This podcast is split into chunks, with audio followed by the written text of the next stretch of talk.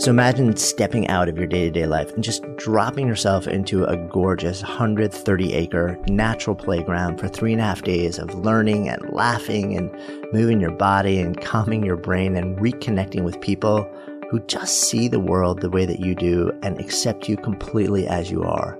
So that's what we've created with our Camp Good Life Project or Camp GLP experience.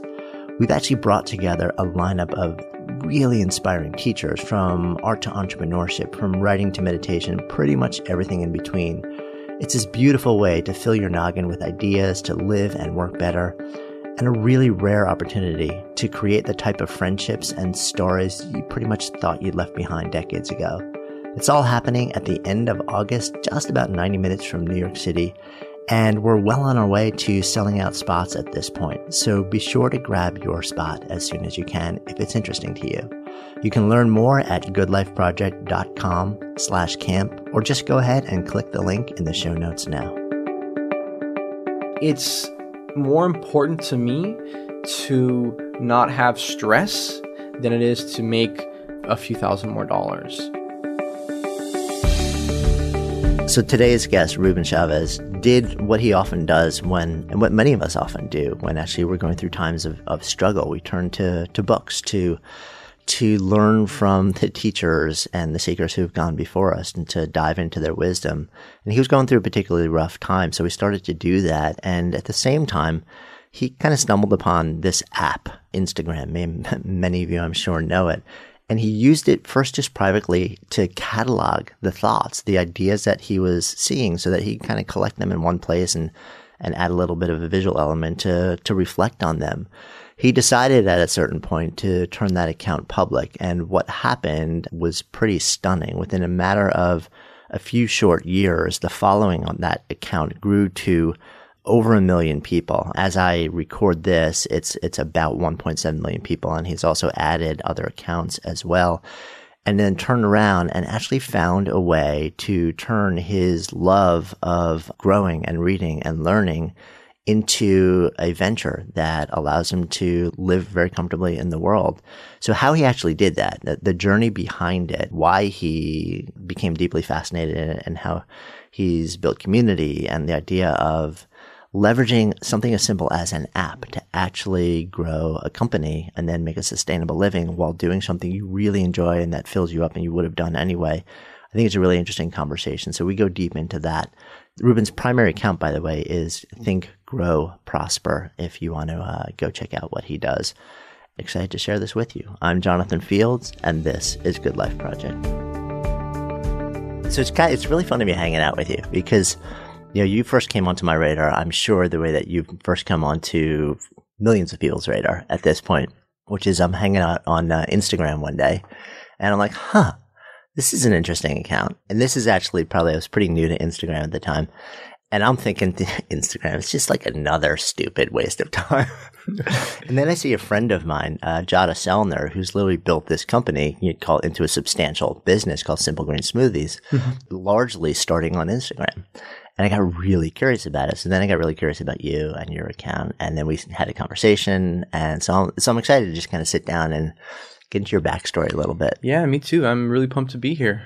So we're hanging out in Good Life Project HQ right now, but you're not from here. I'm not. So I'm from the sunny Tucson, Arizona. Is that where you're born and bred? Or? Yeah, I was born there, and I've lived in California. I've lived in New Mexico. I actually lived in New York City for a bit. I don't think I told you, but I have lived there for like 3 months. I was 20 years old. I just moved randomly, and I ran out of money very quickly. Which tends to happen in New York. Yeah. I did not know what I was doing, and I came back home, but it was a good experience. Yeah, and learning experience for sure. What made you want to actually explore New York in the first place? Honestly, it was just a whim, and it was kind of something that at the time I was going through some weird emotional things and kind of figuring out who I was, and I was kind of running away from some things, I think. But I realized that it didn't really help me. All right, so we can't just leave that hanging out. You know, also. Well, it wasn't anything too dramatic. It was just your typical, like, almost teenager issues. Who am I? You know, I just turned 20, and so I was like, who am I? What am I doing, like, with my life? You know, what's my career? You know, those kind of big questions, right. Existential crisis. Right. And I thought that I could find something, and if I went to New York, I'd find something immediately. Yeah.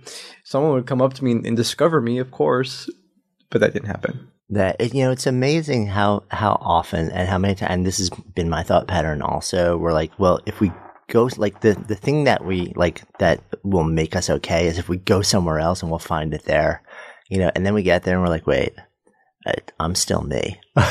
Exactly. Just in another place.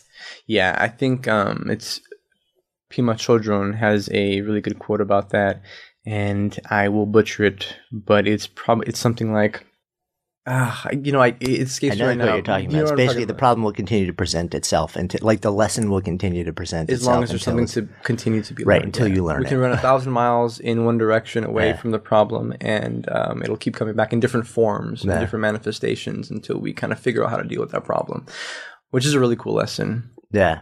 And interestingly, like, do you think you could have been told don't go, or do you think you just had to do it and learn it? Absolutely not. Yeah, I had to do it. And I really feel like that's a really powerful way to learn anything, truthfully. I mean, it's so interesting because, like, I just observe parents, for instance. Parents and children is a really interesting dynamic for me to observe. I don't have children, but I was a child, and it's just, you know, you try to teach your kids one thing and don't do that because of this, but ultimately they just have to learn for themselves, and that's the most powerful way to learn. I've just figured out that's just kind of a one example, but just in general, I think people learn by doing. Yeah, I think that's definitely that's about the only thing that's worked for me. And I know as a parent, it doesn't matter what I say. Yeah, you know, it's all about. But I think also, and it's interesting, right? Because as a parent, I catch myself doing something that I think we also do to ourselves, which is, you know, like, I'm constantly trying to balance sort of allowing my daughter the space to make mistakes, and, like, you know, thinking in the back of my mind, this is going to be a big mistake, but still saying, like, I can't, it's better for me not to stop it from happening and just let it happen and let that be part of life's experience, and then let her figure out how to recover from that. And because then, like, the sense of confidence that comes from stumbling and then figuring out how to come back, I think it's so much more important than protecting yourself. Yeah, there's definitely something to be said about that. I think there's something to be said about, I've heard it said, wealth skips a generation.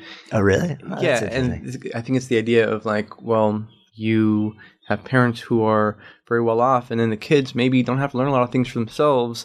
I mean, this is obviously an overgeneralization, but in some cases, you know, the kids maybe don't have to come up like their parents did. And then so it you know, that cycle kind of stops, but then the next generation picks it back up again. So yeah, learning how to do things yourself and really kind of picking yourself up by the bootstraps, that is certainly a fundamental key to success in a lot of things. Yeah. All right. Which makes me want to ask the question, so what kind of a kid were you? It's funny because I was I was not a rebellious kid, and I wasn't anything like I was the good kid. That was my role. I really was. Your brother and sister? My brother was a rebellious kid. My brother, when he was little, he said it's kind of a running gag in my family. When he was little, he said, I just want to grow up so I can get tattoos, curse, and smoke. It's like, that's your aspiration. That was, and he has accomplished that. He's an accomplished guy. He's a really good guy, but that's not all he's accomplished. But he has accomplished those things. So it's funny. But I've always been kind of the good kid and not rebellious. In a sense, I mean, I think in the traditional sense of rebellion, you know, I was well behaved, but at the same time, I've always been very kind of like questioning things and kind of questioning, why do we do this? I remember clearly, this is kind of a very random thought that I'm having right now, but I remember very clearly sitting in the car, looking out the window. We're driving with my parents somewhere. I was probably around 10, 12 years old, maybe younger. And I just asked a very innocent, very pure question. And it was something to the effect of, why do we go to work? And I didn't ask it with any pretense or anything like that. I just, you know, it's interesting to actually think back on my state at the time. And I was just asking, why do we go to work? Like, just to, like, do stuff and then go back to work just to sustain ourselves? I didn't use the word sustain, but that was the essence of my question. And my parents were like, yeah, you go to work and you know, you get money to buy things and to, you know, keep living.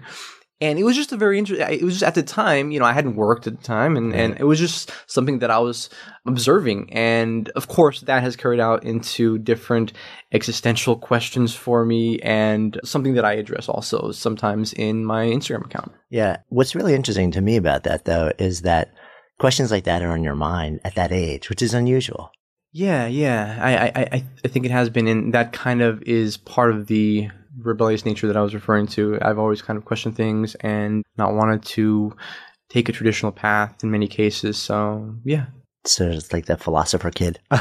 Yeah, right. I mean, I wasn't. Were you quiet? Were you sort of like a quiet and introspective or contemplative kid? I was more quiet and introspective. I mean, I had friends, you know, I didn't have trouble making friends, but I was never like, I guess, the life of the party, so to speak.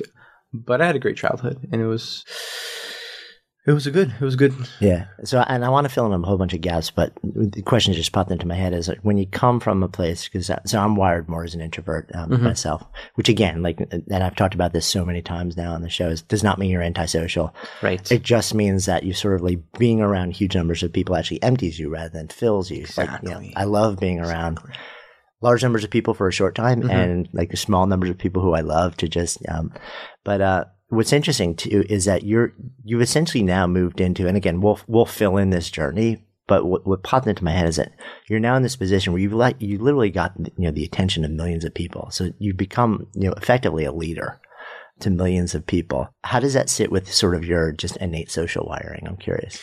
That's a great question. Even though it's kind of, social media is very paradoxical because yes, you connect with many people, and in my case, you know, millions of people, but also it's kind of a solitary thing you do. You know, I create in solitude, you know, I create the content, for instance, in solitude. At the same time though, you are influencing people, and that's on my mind every day. Of course, that's something that's at the forefront of my mind, is that these words now are definitely going to be impacting a lot of people. So I'm careful with that, but it's on my mind, but it's not something that I place too much weight on, because if I do, then it will also, I think, hamper my creativity in a sense. I started the account just for me and just as a reminder to myself, truthfully. So that's how I try to continue it, because that's, I feel, the way I can get the purest content and the content that is that most resonates with the most people. I think I may have went on a tangent there, but... Yeah, but it's a good tangent because we have to get there. Anyway, so you know, as I shared in the introduction, which will be read later, and you know, so part of what we're talking about here is that you've been on this journey where you're now, you're a person who has a very substantial following on a platform called Instagram, and probably one of the really early guys to the game in terms of creating a way of sharing spiritual, personal growth, ideas, quotes, images that now has been, shall I say, mimicked many, many times over. So there's so many directions that we could go with sort of like how that all came into being, and I actually want to go there, but I still want to fill in a little bit more and then we'll get there. Okay. Because before you were doing that, so right now you've got a media company that will sort of deconstruct a little bit. You've got this substantial following where you're affecting a lot of people. But before that, from what I know, you were basically hanging out in Tucson, and you were selling cars and running a mannequin company. So yes, those were two very random the many random things I did. So you got to sort of like tell me this part of the story, because I want to know that, and then I want to know how we get from there to where you are today. Sure. Well, that is a good question. I have done many jobs. And those two you recently mentioned were, the most recent before I started Think Grow Prosper. But I mean, I started working when I was 16, and I just worked, you know, your standard teenage jobs. You know, I did call centers, was a server, etc. I was always a good student. When it came time to go to college, I really had, you know, kind of a natural aversion to it for whatever reason, probably just because I was, you know, lazy at the time, didn't want to do it. But my parents always encouraged me. My dad really pushed me to go to college. And I tried, you know, I went to a couple semesters and it didn't do it for me. It wasn't resonating with me. It wasn't something that I felt I wanted to continue at that time. And so I went back into the workforce and I did other random stuff. But I always knew that there was something there. There was something that I could do to impact the world greatly. And I wrote that down, actually. I just want to inspire people. I've had that written down in different forms and different journals. But anyway, around 18 years old, I was introduced to the idea of entrepreneurship. I knew business existed, but I wasn't really introduced to it in any formal way. Right. And my parents are not entrepreneurial at all, work a job your whole life, et cetera, et cetera. I was introduced to it by actually a guy who approached me about a network marketing company, funny enough. And that didn't work out ultimately, but it did get me around people who had a dream and who, like, this breed of people that I had not been introduced to before. People who had a dream, people who had definite goals, people who had a vision for their lifestyle, and people who were making money while they were not there, not actively working. And it was just all very interesting to me and super fascinating. And looking back, it seems like, oh, well, yeah, duh. Like, especially in New York City, it's like everybody's doing something cool. At the time, I hadn't been exposed to anything like that. I was 18 and I hadn't been exposed to anything like that. So it expanded my bubble and it expanded my mental paradigm of what was possible. And so, like I said, that venture didn't work out, but I carried that with me and that planted a seed in me. And then I continued to work jobs, I didn't like, because I had bills and because life happened. Right. And that's just what you do. And I'm grateful for all of it, actually, but it just kind of started wearing on me. Like, I just knew deep in my heart of hearts that I didn't want to do things that weren't really resonating with me or that didn't really kind of spark joy in me. And it's just not a cool place to be when you get up. I think at the time when I really started feeling the weight of it, was I was working at an insurance company call center. And I just didn't I would wake up several, multiple days in a row and not want to go to work. And that was not cool with me, because I knew there were people who liked what they did. So I didn't understand why I couldn't. I knew I could. I knew it was out there somewhere. So anyway, long story short, I ended up in 2013. I don't recommend this necessarily, but I quit my job. I was selling cars at the time, and that was a great experience. That was actually a job that I actually liked. It was fun for a time. But I quit my job and I was doing an herbal supplement. I was making herbs in my kitchen at the time, and it sounds really sketchy, but I was an herbal supplement company, and it's legit legal. It was legit legal herbs for sure. And so I quit to pursue that. I thought it was going to be big. It did not work out. But ultimately, I didn't have a job at that point, and that's kind of where that's where a lot of shifts happened. That's where Think Grow Prosper happened, at that time frame in my life, when it was a very rough time period. I didn't have any money. I was unemployed and really had no desire to join the workforce again. So that's kind of where the Think Grow Prosper story begins, but that's how I got to this point. Yeah. So if that's how the Think Grow Prosper story begins, tell me the beginning of that story. How does that start? The beginning of that story was that it was a very difficult time. I was, like I said, unemployed, really no money. And my girlfriend's mother had just been diagnosed with cancer. She was going through chemo. She was very sick. It was just a very dark time in my life. And I did what I normally do at those times, and that is read. So many mindset shifts and so many perspective changes have happened in a book.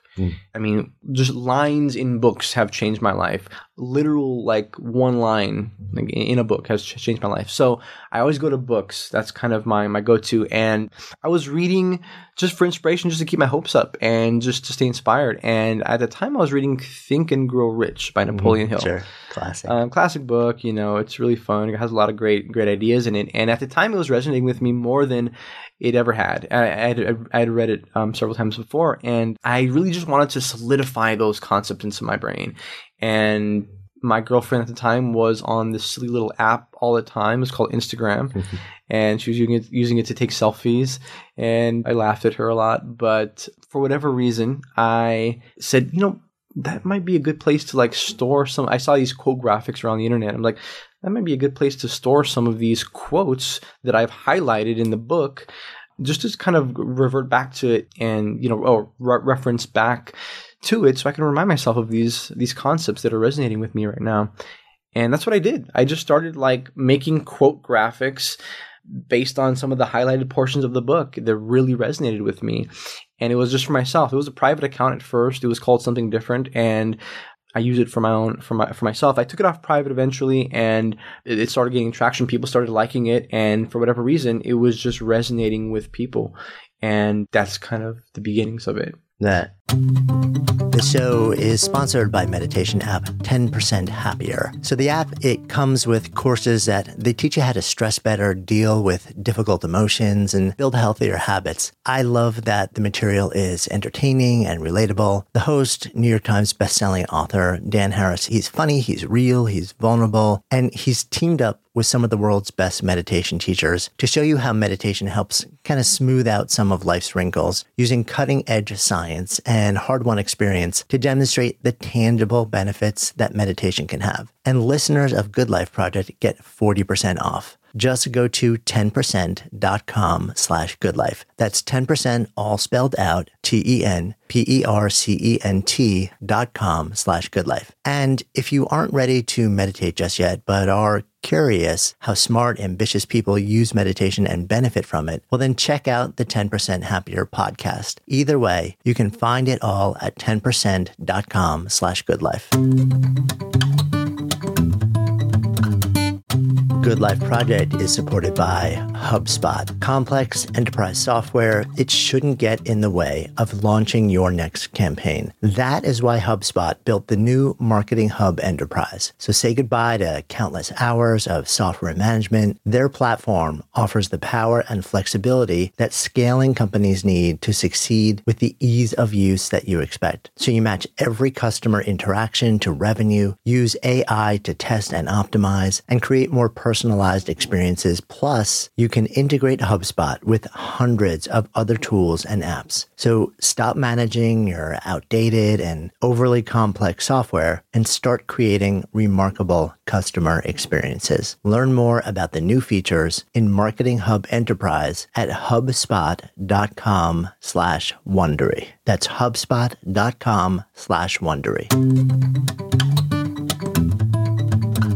So when you start seeing that happen, I mean, because you said, you're doing this in the background just because you're going through a really hard time personally. And this is, you turn to books because it helps elevate your spirit. Mm-hmm.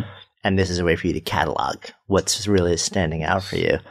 And it was a private account. So what's the switch that gets flipped that makes you say, I'm going from private to public? And maybe it's something beyond just cataloging for myself. Yeah. Well, this is an important point because for whatever reason, the idea excited me and I was having a lot of fun with it.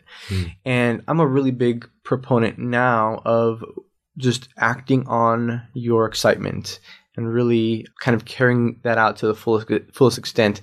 At the time, I didn't know that kind of principle consciously, but I was doing it. And so what kind of was the switch that flipped me to put my account on public was just that I wanted to share it with people. It started being really fun. And I was like, oh, maybe someone will see this and maybe it'll help them like it's helping me. And that's really, it was a very humble thought. I didn't have any grandiose plans of creating a media company or anything of that sort. It was really just because it excited me and I thought it'd be fun to do. And that seed grew. But that's how it started. Yeah. How important do you think, because I know you spent a lot of time since then really thinking about why people start things, and you've written a bit about it as well. How important do you feel like it is to, if you're going to take the risk of starting something, and maybe we should talk about risk also, because I know that's something that you think about as well, of starting something. Like, how much should that be a manifestation of pure personal interest and desire to serve versus I think this can actually become a source of revenue? What's your sort of lens on that these days? That's a really good question. I think there is an intersection of those two, but I also think that you don't always have to start with the idea of revenue or scaling or how you're going to make money from anything. And I know that a lot of people will be like, well, that's impractical and that's irrational. And I would say, yeah, it is. But that's honestly how some of the best ideas come. I would say that a lot of us have kind of, suppressed what really turns us on, what really excites us, and what really kind of sparks a joy in us for the sake of paying the bills. And that's not always the case, but it was the case with me for sure. And I think it's really important just as a culture to get more in the habit of acting on the things that spark joy in us, that excite us, that kind of, ignite some passion in us. And it doesn't have to be something super grandiose or very, groundbreaking or even world-changing. It really doesn't, because really, who would think that starting an Instagram account is going to change the world at all? I mean, at the time, I thought that my friends would think I'm cool, but I think that energy, when you do act on something that does truly excite you, and maybe it doesn't look good on paper, but it excites you, like really kind of right up in your gut, that energy really resonates with people, and you can't get away from it. And so if you continue to do that over and over again, you act on something that excites you and you see how that plays out. And then you act on the next thing that excites you. It may be related, it may not be. But if you continue that every day, if you kind of make that a habit, it leads to some very interesting things. Yeah, I so agree. It's interesting. I'm sure at this point we both have a lot of conversations with entrepreneurs or aspired people who want to start something. Mm-hmm. And one of the big questions is, how do I market it? How do I get the word out? And it's a legitimate question. Sure. And at the same time, like one of the things that I've come to believe, which really kind of like jives a lot with what you were just saying, is what I call my beacon theory, which is that when you really align just like the fiber of who you are, like your deep interests in, and you build all of your actions around that, you exist differently in the world. Like you radiate at a different frequency. You become this beacon. And it's funny. I'm normally a very science-based, linear sort of like systems-based person. And this is where I get a little bit out there, because I'm like, look, I can't explain this, but I've seen it in myself. I've seen it in my team. I've seen it in so many entrepreneurs that I've worked with that, kicking, screaming, throwing money, resources at marketing, building systems, products, and like everything outside of themselves, and it's just like banging a head against the wall. And then, they get to a point where they're just like, I'm cooked. And they're like, I'm just going to go out and do the thing that I feel called to do right now. Mm-hmm. Something shifts in the way that you bring yourself to the world when that happens. And I'm not going to say that all of a sudden, the famous quote, providence rises up and supports everything. Sometimes that happens, sometimes it doesn't. But what I've seen happen consistently is when you move yourself into the world that way, you become this beacon, and like people feel it. People just feel it when you walk into a room or when you start a conversation. They feel it. There's something radiant that's coming out of you. Yes. And they want to participate in it. And it's to me, it's actually the single, if you want to talk about marketing, it's my experience that there's no more powerful marketing than finding a way to be in that state. And it sounds like it's a lot of what you're talking about. Yeah, that's very true. I mean, I guess I can relate to that, because I don't spend any money on marketing, for instance, yeah, my page at all. And it has come from that, I think people pick up on that vibe, they really, when they scroll through the account, they really feel like, there's some heart here, there's some soul here. And so that's, I think, a component of it going viral. I also want to say that this is just one point of view. And what I've learned is like, there are so many paths and so many ways to arrive at the same goal. And yeah, the linear, science, right-brained way of going about, structuring a business plan, etc., that also works. That's also cool. That may excite somebody.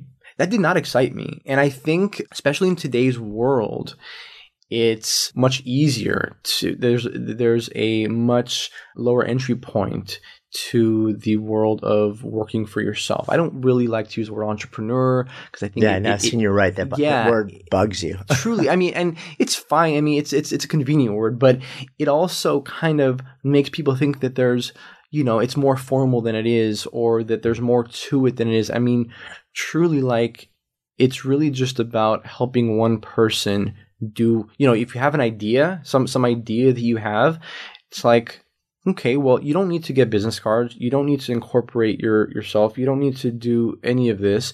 Just help one person do that idea that you have and then see if it works, and then help another person. In my case, it was just my first customer was myself, and I made content for myself. Ultimately, other people liked the content I was creating, and I made content for many people, but it started with myself. And you have a friend, Steve Mayer, he's sold multiple businesses for well over seven figures each.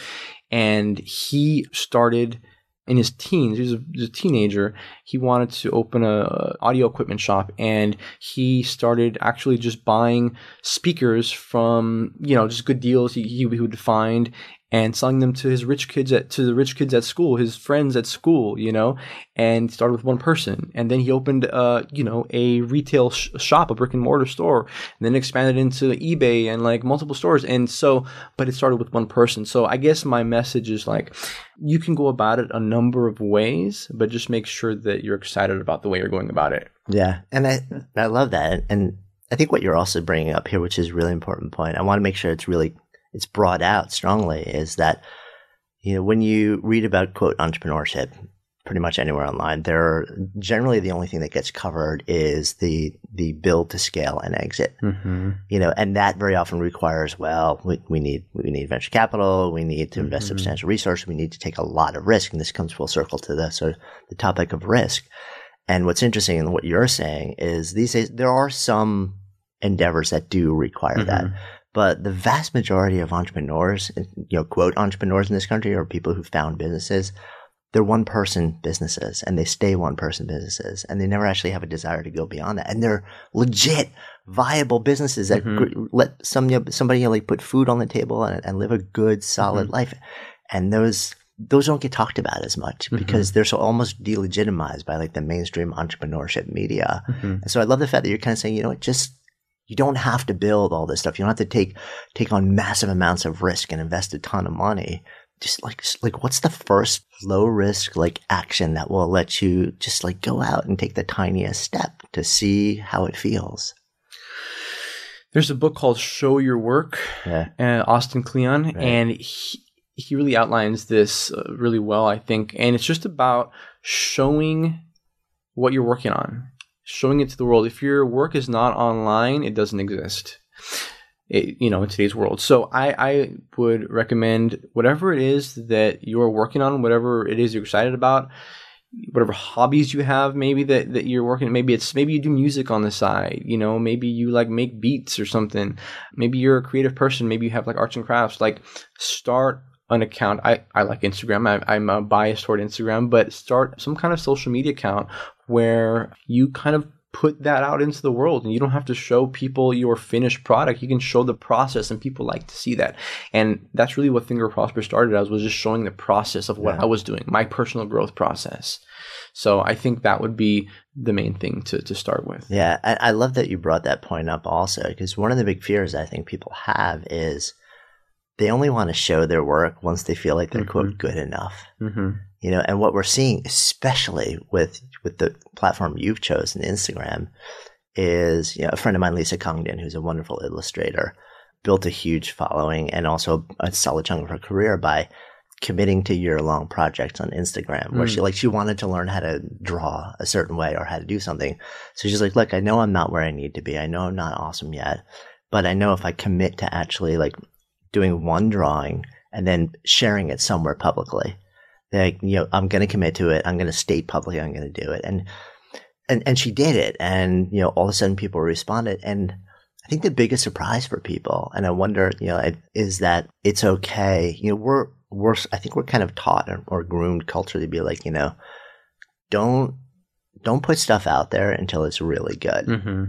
Because if people see you and you're not the best of the best yet, you're going to be maligned. So there's a massive amount of fear about doing what you're talking about doing.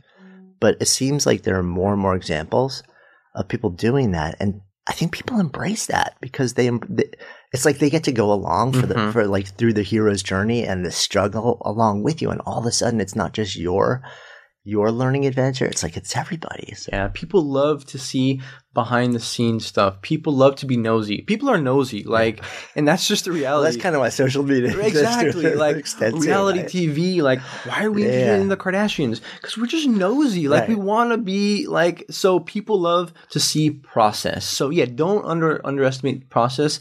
I mean, the way I think of my account, still, I have to go back to that because I don't want to be a guru or like a teacher who has all the answers that people come to. I really want to just show my process and my journey, truly.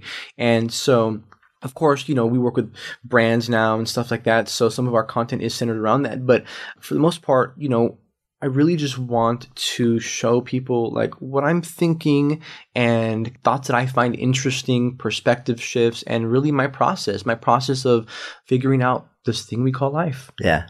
So I want to get a little bit granular with the medium that you've chosen too, because I think it's a really interesting medium. Like I said, when I first saw Instagram, I was like, eh. Yeah, me too. Not for me. Me too. Right. And then I started seeing friends doing like some really powerful stuff on it, and it changed my mind. And then what I think it's taken me a really long time to understand is, and for those who are not familiar with Instagram, it's a simple app that originally just allowed you to, it made taking a picture, making some quick tweaks on it, and then sharing it.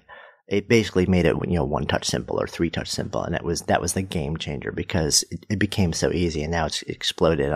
So I'm sure you know, if you're listening to this, you probably know what it is, but in case you don't, that's what we're talking about here.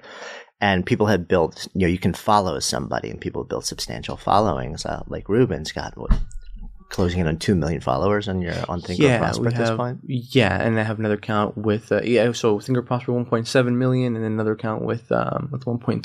So. Right. And here's the thing that took me a while to understand, because there's the image, but there's also, you can add, you know, you basically, you write something to go along with the image. And then there's comments. And the thing that really I struggled with understanding, and maybe you can sort of take me into this a little bit, is that there's actual community. Mm-hmm. Like there's an actual community that forms around this. Mm-hmm. Yeah, it is interesting. And it's one of the things that perpetuates the growth of accounts if you do it right.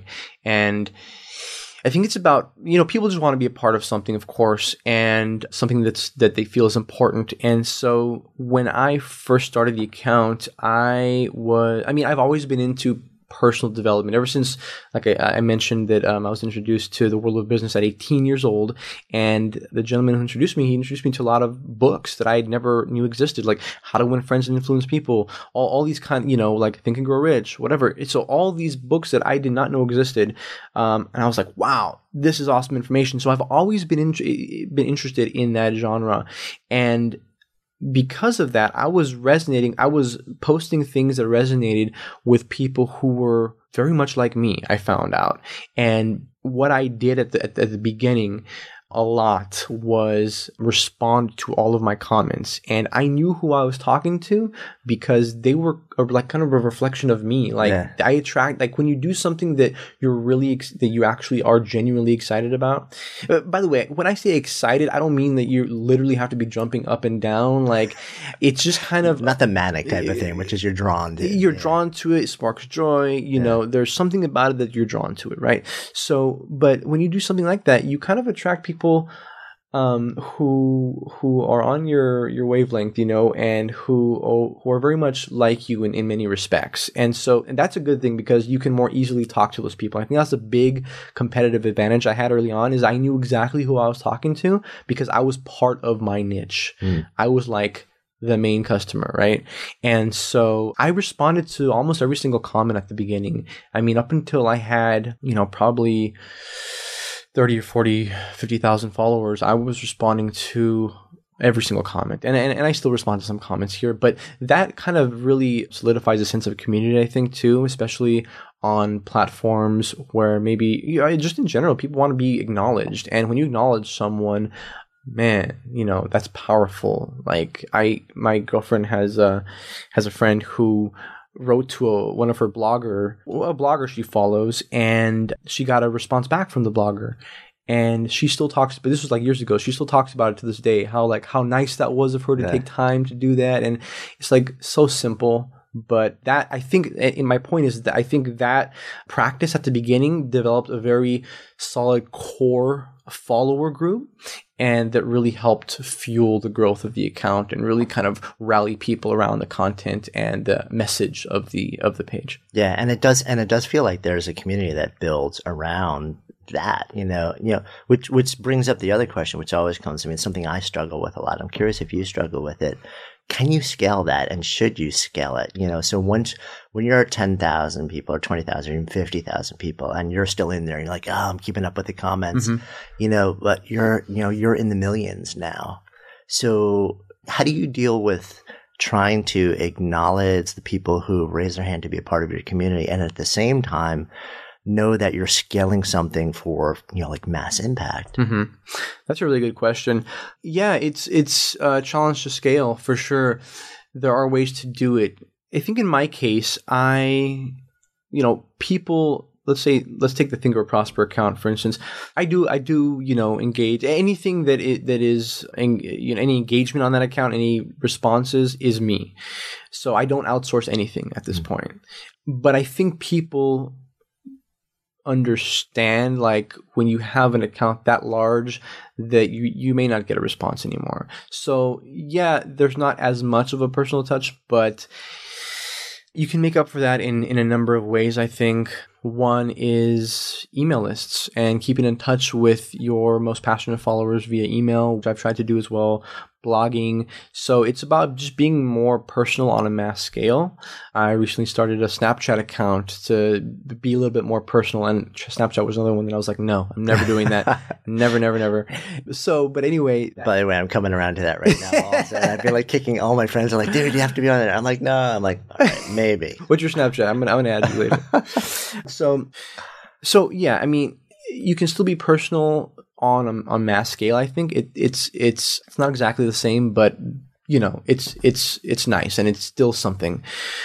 Good Life Project is supported by Signature Hardware. So if you're looking for the perfect item to take your kitchen or bathroom or house up a notch, head over to signaturehardware.com/goodlife. They offer an incredibly wide variety of pieces for every room in your house, with more than 20 years experience supplying vanities, sinks, tubs, hardware, plus all the classics, latest styles, and they're in sync with all the trending colors and design touches. And they also have amazing customer service to help guide you through the process, so you'll never feel lost or intimidated. Gotta love a company that really stands behind what they offer. Stephanie and I actually picked out a collection of 8 furnishings that we love. They're unique and are 100% our style, so maybe you'll like them too. And you can see for yourself at signaturehardware.com/goodlife. You'll be amazed at the variety and the quality. So visit signaturehardware.com/goodlife to find your style today. That's signaturehardware.com/goodlife. Or just click the link in the show notes now. Real life isn't always perfect, but with Signature Hardware, it is beautiful.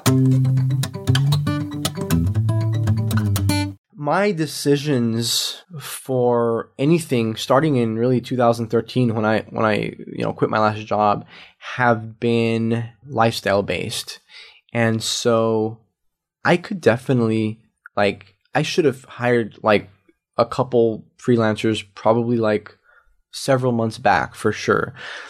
And I could have scaled this thing in a number of different directions. I have contemporaries who have multiple accounts and literally are on their phones all day, 17 hours a day, which is great. I mean, that's awesome. I have been able to, make a pretty comfortable living from just me. And my girlfriend also helps. So when I say, we or we're doing this, it's her too. So we both do this, and she helps with some of the content creation, etc. But it's more important to me to not have stress than it is to make a few thousand more dollars. And that's how I've always looked at it. We definitely are growing, and we definitely have plans to expand in different ways, but I'm a big believer that we create our own stress. I mean, in a lot of cases. So yeah, I want to make sure that I'm comfortable with the growth, and that it's all fits into the lifestyle that I want. Yeah, and so you brought up the topic of stress when you're trying to grow something substantial, and how it's interesting because I have when you talk about that, there are a lot of people who really don't look at the way that scale will affect the way that they get to live their lives every single day, and end up building something that's scaled nicely and is very profitable. And then they actually hate the business that they built because it's stressing them. It's like they've built something that, you know, they very, very likely has all the stress that they left in a prior job where they had no control. Yeah, exactly. I mean, Tim Ferriss was a big influence early on with me. You know, I view him as kind of like a solopreneur, and he's, you know, really all about, you know, lifestyle design and making sure that you have a business that supports your lifestyle and that lets you live. I think that's really important. So it brings to mind the Mexican fisherman story. I don't know if you've heard of that before. Course. Yeah. So for those who don't know, it's real quick rundown. I posted it several times on my account, but it's like this Mexican fisherman and this American visits, you know, the coast of Mexico, and he sees this Mexican fisherman catching these beautiful yellowfin tuna, and he's like, "Wow, those are amazing! Like, do you know that?" You know, you could make a lot more money. And the Mexican fisherman's like, well, he says to the American businessman, he's like, well, you know, I have a nice life already. You know, I fish during the day for a few hours, and I come back home and I spend some time with my kids. And at night we go out and drink some wine and listen to music. And the American businessman is like, well, if we scale, you know, we could do this, and we could open a cannery in New York, but you'd have to, you know, move there for a while, but we could make you millions of dollars. And the Mexican fisherman's like, well, how long will that take? He's like, oh, about 20 years or so, maybe 15 if we do it right. And he's like, okay, well, and after that, what happens? Well, like, what will I do? He's like, well, you'll retire. And then you'll get to, you know, spend time with your kids, more time with your kids and your wife, and then go drink wine, listen to music in the town, you know? And it's like you take a very long route to the same end, right? So a lot of people like, I got to achieve and do this and get all this. But really, you kind of back where you started. And I think a lot of people don't realize that you, in many cases, don't need as much as you think you do. And that's a position of power. It's not a position of lack. It's a position of power. When you need less, you have more. Yeah. How is it for you having that lens on what matters to you when you exist in a world where most people don't share that? You know, like when most people look at technology and social media based business and generating revenue, almost always, like the single biggest benefit that people talk about is the ability to reach and scale exponentially faster than any other way with minimal risk. So, and most people actually, that's their aspiration. Mm-hmm. So I'm curious whether you have felt that you're sort of surrounded by people who see the world differently. Yeah, most people do see the world like that, and I feel like I am surrounded by the majority of people have that mentality. It's just about your goals, honestly. I mean, one's not better than the other. It's really about what's going to support your lifestyle. Thankfully, I have a very low cost lifestyle, so I'm not against scaling at all. I definitely think it's something that, you know, like I said, we're going to try in various creative ways to scale this business somehow, but I'm against scaling for scaling's sake. Yeah. Like, that's not necessary. If you're scaling for a goal, like if you have a goal to have $10 million in the bank, you know, then go ahead. You're going to have to scale probably. My goals are more lifestyle based. Obviously, you know, there's income goals tied to that. But like I said, you know, most people overestimate how much they need to really live the life that they want to. Yeah. And in the process, create a lot of stress for themselves. So I just always try to take inventory of my life. Is it going how I want? Do I have the time I want? Are my stress levels okay? And if all that's good, if I'm happy, then I don't touch the business. Yeah. And I think that's the process that so many of us don't actually ever, don't just zoom the lens out for a moment and just ask those questions. You're like, what actually does matter to me? Mm-hmm. You know, like, what do I actually want? And what do I not want? You know, just in terms of like the qualities of life. Mm-hmm. You know, you can get really granular and say $10 million, a giant company, whatever it is, but just in terms of like, how do I want to experience like the qualities of my life? Mm-hmm. You know, my sense is that very few people spend any time trying to understand or define that. I'm curious, You brought up much earlier in a conversation the fact that you've journaled. Do you still journal? Not as consistently as I should. I mean, mostly when I'm in a very rough place, the way I journal is I really, when I'm going through anything challenging, I really use journaling to write down things that are good right now and that I am grateful for, just to kind of refocus. That's the main thing I use journaling for. And then I've been blogging recently, so that's another form of it. Yeah. Yeah. So we should probably, there's like this big lingering question, I'm sure, in some people's minds, like, this sounds awesome, but how's the guy actually earning a living? So we might as well, just sort of speak to that. So when you have this, you've now built this thing where you have you have millions of people following content and conversations that you put out into the world through this one unique platform. And this is your sole source. This is how you're earning your living now. So how does you reading and learning and exploring and digesting and filtering and then sharing like little bits of digests and your thoughts on what you're learning, how does that turn into a sustainable living for you? Pretty much the same way it does for a TV station or a radio station or any media company. So here's the Hour magazine, for instance. Those are kind of the traditional media that I can draw a parallel to. Mm. And that's the easiest way to explain it. So it's very simple. And I've had to do this because most of my family has no idea what I do. My friends are like, I don't know. He's just always on his phone. Right. Yours and mine both. It's like, what are you doing? Exactly. It's a very weird, business to be in, right? But anyway, here's the breakdown. So basically, if you're watching TV, right? You watch programs and it has a bunch of shows, like a TV station, ABC, for instance, has a bunch of shows. Those are the content. In between those shows, there are some commercials which pay the salaries of the people on the shows, pay the salaries of the overhead that the company has. So it's driven by commercials and by, sponsors. Now, in social media, it doesn't translate exactly because the commercials in traditional media are much more interruptive. Yeah. The commercials in social media need to be more integrated, and at least that's the path I've taken. I know there are other models out there, but I've taken a more advertorial kind of position, and what that means is I work with brands and both large and small, who have a message that really aligns with Think Grow Prosper in some way, whether it's motivational or inspirational or thought-provoking. And, these brands typically seek me out and they want exposure. So the idea with going back to the TV station analogy, mm-hmm. ABC, they have millions of viewers. Those are eyeballs and people who want to get their message out there, their product out there. They want those eyeballs. They want that exposure. And the same thing with an Instagram account.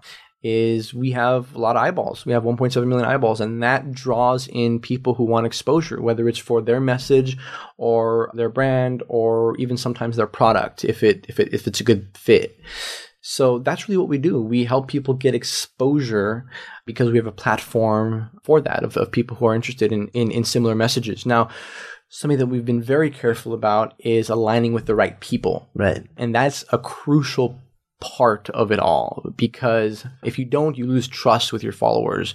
On Think Grow Prosper, you're not going to see an ad for like shoes or something. I'm not going to sell shoes, unless somehow it makes sense, unless they're like inspirational shoes that have an inspirational message. I don't know. Like Tom's shoes. There you go. One or there, so right? See, because then the mission is well aligned. Exactly. Right, so that's actually a good example of a twist that could make it fit, right? So that's the idea. Is we work with people who have a message that aligns well, and we present them to our audience in a way that resonates with them. I mean, it's so fascinating to me on so many levels. One is that you can actually do this, which is inspiring for so many people. And it goes back to the early part of the conversation. You wanted to inspire people both with what you were learning and sharing and the wisdom of all these other people. And now I think it's also really inspiring to look at what you've done from a business and earning a living standpoint and say, because it's like, like when somebody sees it, then all of a sudden you become another bit of proof that stuff like this is possible, and that's cool. It is cool. It's amazing. And you can make a living in so many ways in 2016 and going forward. I mean, it's really hilarious. It's funny. You also pretty, like you said, you've also, you've now added a website and a blog and recently launched a course, I guess. So it sounds like part of what's going on with you too. And I'm curious how much of this is a focus for you right now, rather than just sort of like the next sort of experiment. You know, you started to take a lot of what you've been learning and studying and digest it into not just unique things that you put on your Instagram account, but actual a more comprehensive synthesis of, well, you know, this is kind of what I think about this particular way to live better in the world. Yeah, exactly. Well, I think that it is a natural extension of the brand. And for instance, Netflix has shows that they, here's another parallel for you, or another analogy. Netflix has shows that, you know, from other people that other people produce. They also have their Netflix originals. You know, Costco has, they sell brands, they sell other people's brands and, you know, products from other people. They also have their original stuff that they produce. And so it's just, you know, we share things from other people and curated content, Think Grow Prosper does, but we also want to make our own products and have our own, our own label. So it's important. It's important. And also people are looking for things that are more organized, more well packaged. And so that's what we are working on right now, is really creating products that meet a specific need. Obviously the account is great and people get a lot of value from it. Sometimes there's a lot of value in curating content on a specific subject and presenting it in a way that makes it easy for people to absorb that those concepts. Yeah, that makes a lot of sense. I mean, it also, in a lot of ways, it mimics our business model for Good Life Project. People are constantly, they're asking, I've had so many guests actually, as soon as the mic goes off, they're like looking around, they're like, okay, so you have a studio, you have employees, how do you make money? And it's a similar thing. Like, we have the media side of our business and we haven't sold sponsorship yet, but we're certainly open to it in conversations at this point. If it's the same thing with you, though, it has to be fiercely well aligned. Exactly. That's always my hesitation. But we also have the education side of the venture, you know, and that's, you know, been historically the revenue side and events and courses and stuff like that. Exactly. So it's an interesting analog. It's almost like we've taken the opposite approach. You know, like you've started with media and now you're sort of backing your way into education. We started with education and now we're starting to look at the media as a revenue side. Yeah, it's just so fascinating to look at, like, how people can create stuff and you don't have to necessarily follow anyone else's mold anymore.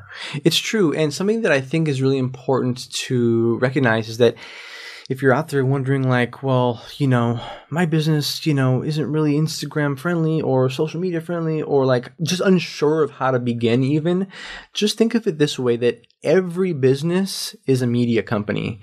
And there's other people who have talked about this, but let me explain that a little bit more. If you have for instance, a dog sitting business, let's say, you know, people, especially on social media, are not going to respond to you asking for business. You know, you don't do a post. Your first posts shouldn't be, hey, I have a dog sitting business. That's old school. You are a media business, so you want to attract people who are attracted to the type of content you produce that aligns with that business. So for instance, if you own a dog sitting business, maybe you would produce content, media, that is related to ways to take care of your dog, or even, you know, just cute animal photos. That's going to attract this type of media. This type of content is going to attract pet owners, presumably. And this is just a rough example, obviously, but that's going to attract pet owners. And then at that point, you have an audience of pet owners or pet lovers. That would be a cool audience to then maybe ask, hey, you know, if anybody needs a pet sitter, here I am, right? So you want to build your audience around your content. Whatever industry, field you're in, you want to build your audience around your content, rally them around that, and then you make sure that's related to your core business. And then that's how you start, you know, your business, because so everybody's in the media business in a sense. Yeah. Whether you want to be or not. Right. It's just sort of the nature of the way that the world is shifting right now. Yeah. Yeah. Yeah. There are so many other places I could go with you, but I think it probably makes sense for us to come full circle here. So the name of this is Good Life Project. So when I offer that term out to you, to live a good life, what comes up? To live a good life.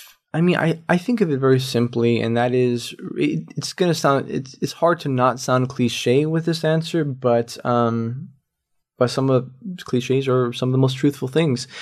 And that is, if you're living a good life, you are genuinely content and happy. I don't mean like, you know, happy, like you're smiling every day, but you're, you know, happy with the way your life's going and you're progressing toward things that matter to you. If you're doing things that matter to you, if you're excited about the days in general, you know, when you get up, you're living a good life. I mean, it's very simple. Like, I hate when people overcomplicate it because that's how you get unhappy. If you overcomplicate things, I've just found that if you think that you need the fancy car and you need this amount of money in the bank, or you need, you know, something outside, like to be happy constantly, then it's kind of like a treadmill. I've heard it said it's like the hedonic treadmill. And so it's tough, you know, you I don't know if you ever actually get that, but as long as you're, I think that the concise way to say it is if you are progressing toward a goal that matters to you and appreciating the steps along the way, that's a good life. Thank you. Hey, thanks so much for listening. We love sharing real, unscripted conversations and ideas that matter. And if you enjoy that too, and if you enjoy what we're up to, I'd be so grateful if you would take just a few seconds and rate and review the podcast. It really helps us get the word out. And you can actually do that now right from the podcast app on your phone if you have an iPhone. You just click on the reviews tab and take a few seconds and jam over there. And if you haven't yet subscribed while you're there, then make sure you hit the subscribe button while you're at it, and then you'll be sure to never miss out on any of our incredible guests or conversations or riffs. And for those of you, our awesome community who are on other platforms, any love that you might be able to offer sharing our message would just be so appreciated. Until next time, this is Jonathan Fields signing off for Good Life Project.